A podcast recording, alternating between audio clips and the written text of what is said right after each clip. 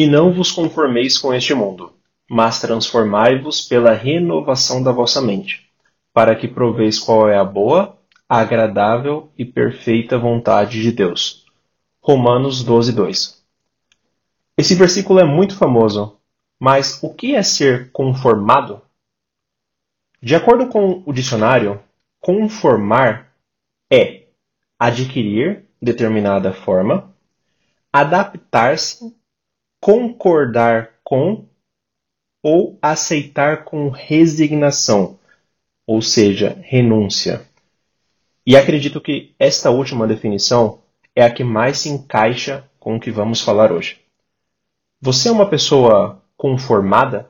Existe alguma situação em sua vida com a qual você se conformou, ou seja, você aceitou com renúncia? A verdade é que a vida nem sempre ocorre da maneira como planejamos, não. E um exemplo disso foi o que aconteceu exatamente comigo. Em meu trabalho, agora com o fim, né, é, chegando ao fim do ano, eu esperava obter resultados e dependia desses resultados realmente para os meus planos, e esses resultados não aconteceram por motivos que dependiam ou até mesmo não dependiam de mim. E com isso eu fiquei, eu até diria, frustrado por não ter conseguido alcançar os objetivos ou o caminho para os objetivos que eu tinha definido em minha vida. E aí foi curioso, porque conversando com a minha esposa, nós percebemos que não havia um único caminho, mas que ao mudar a mente sobre uma dada situação, houve um novo entendimento. E realmente houve um plano que era muito melhor do que aquele primeiro. E era algo que acrescentava e trazia muito mais alegria do que o plano inicial, que foi aquele plano que não aconteceu. E a Bíblia também nos mostra exemplos de pessoas que se conformaram com aquilo que estavam vivendo. Sabe qual é? O povo hebreu. A Bíblia diz lá em Êxodo 2, 23 e 25 o seguinte: Os filhos de Israel suspiraram por causa da servidão e clamaram, e o seu clamor subiu a Deus por causa de sua servidão, pois eles estavam escravos, eles haviam sido escravizados no Egito. E ouviu Deus o seu gemido, e lembrou-se Deus de sua aliança com Abraão, com Isaque e com Jacó. E viu Deus os filhos de Israel, e atentou Deus para a sua condição. Ou seja, houve um clamor do povo, dado a situação na qual eles estavam, de servidão. Deus, ele que é atento ao nosso clamor, foi lá, enviou Moisés, libertou o povo para realmente enviar para algo muito melhor que ele tinha para a vida do seu povo. Mas, na caminhada no deserto, olha só o que a Bíblia diz sobre alguns dos comportamentos ou dos comentários né, de parte do povo. Nós nos lembramos dos peixes que comíamos de graça no Egito, e também dos pepinos, das melancias, dos alhos porós, das cebolas e dos alhos. Isso está lá em Números 11, 5. Então você pode perceber que uma característica desse conformismo é aceitar com renúncia a situação que não é boa que está em sua vida. Isso pode se aplicar para qualquer situação de sua vida. É, nesse caso do povo, era uma situação extrema, né, porque era a vida completa deles que estava rodeada daquela situação de escravidão. Mas talvez na sua vida isso possa se aplicar somente para uma dada área, para um dado relacionamento, para uma dada atitude que você tem. Não precisa ser necessariamente para a vida como um todo, né? E a característica aqui é que a mudança em si gera esse carinho pela situação conformada. E é engraçado isso, porque se está conformado e houve aquela renúncia e não está triste, como que se alegra quando está naquele momento de transição com a situação passada? Isso é uma característica do conformismo.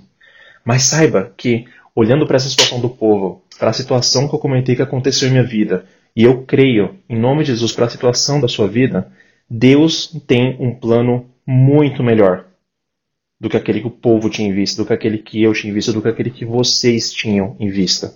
Mas é necessário que se submeta, haja essa submissão ao Senhor, ao seu plano, à sua vontade e também essa renovação da nossa mente. Isso é crítico. Isso é fundamental para que realmente possamos viver e atingir aquilo que Deus tem para cada um de nós. Essa renovação da mente. Olha só o que Deus tinha para o povo: fazê-lo subir daquela terra, da escravidão em que eles viviam, a uma terra boa e larga, a uma terra que emana leite e mel de fartura. Isso está lá em Êxodo 13, Êxodo 3, 8. Imagina só se o povo não queria isso. Mas para eles alcançarem, era necessário que houvesse essa renovação da mente. E renovar quer dizer substituir por algo novo, recomeçar. É importante que você permita que o Senhor renove a sua mente, renove o seu entendimento, para que você perceba a condição de conformismo e perceba que o Senhor tem algo de melhor e perceba que esse melhor do Senhor, por mais que às vezes a sua mente fale, não, a situação anterior era melhor, é um engano, porque o melhor do Senhor é melhor como um todo. Pois a Bíblia diz que as bênçãos do Senhor enriquecem e não acrescentam dores. E como que Deus pode né, ter realmente essa visão tão ampla quanto a nossa, né? maior do que a nossa, quer dizer? Isso está lá em, na Bíblia também, em Isaías 55, 8 e 9, que diz assim: Porque os meus pensamentos, isso do Senhor, não são os vossos pensamentos, nem os vossos caminhos, os meus caminhos, diz o Senhor. Porque assim como os céus são mais altos do que a terra, assim são os meus caminhos mais altos do que os vossos caminhos, e os meus pensamentos mais altos do que os vossos pensamentos. Deus, ele é muito maior, e o seu conhecimento, a sua capacidade, aquilo que ele tem de experiência é muito maior e muito mais grandioso do que a nossa mente humana limitada é capaz de entender.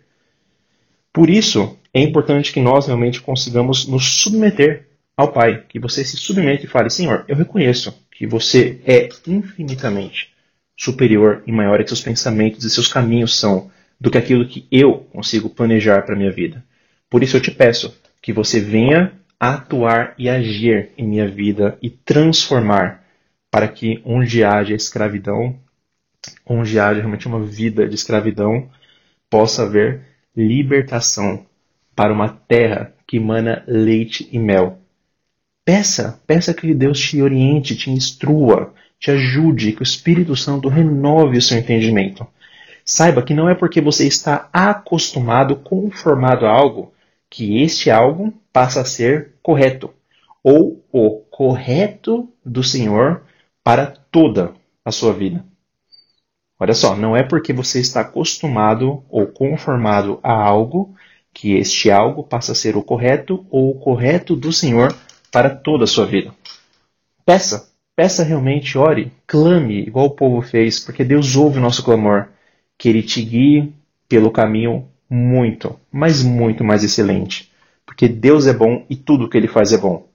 Porque, como está escrito, as coisas que o olho não viu e o ouvido não ouviu e não subiram ao coração do homem são as que Deus preparou para os que o amam. Está lá em 1 Coríntios 2,9 realmente para que experimenteis qual seja a boa, agradável e perfeita vontade de Deus.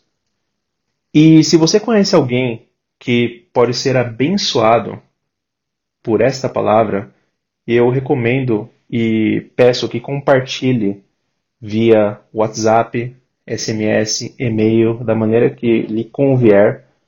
E caso tenha alguma sugestão, comentário ou queira entrar em contato conosco, nos siga e entre em contato conosco em nossas redes sociais. Facebook, Palavra do Dia app, Instagram, Palavra do Dia.app, tem umas postagens bem legais lá também, ou acesse nosso site www.aplicativopalavradodia.com. Fiquem com Deus, Deus abençoe e até a próxima, pessoal!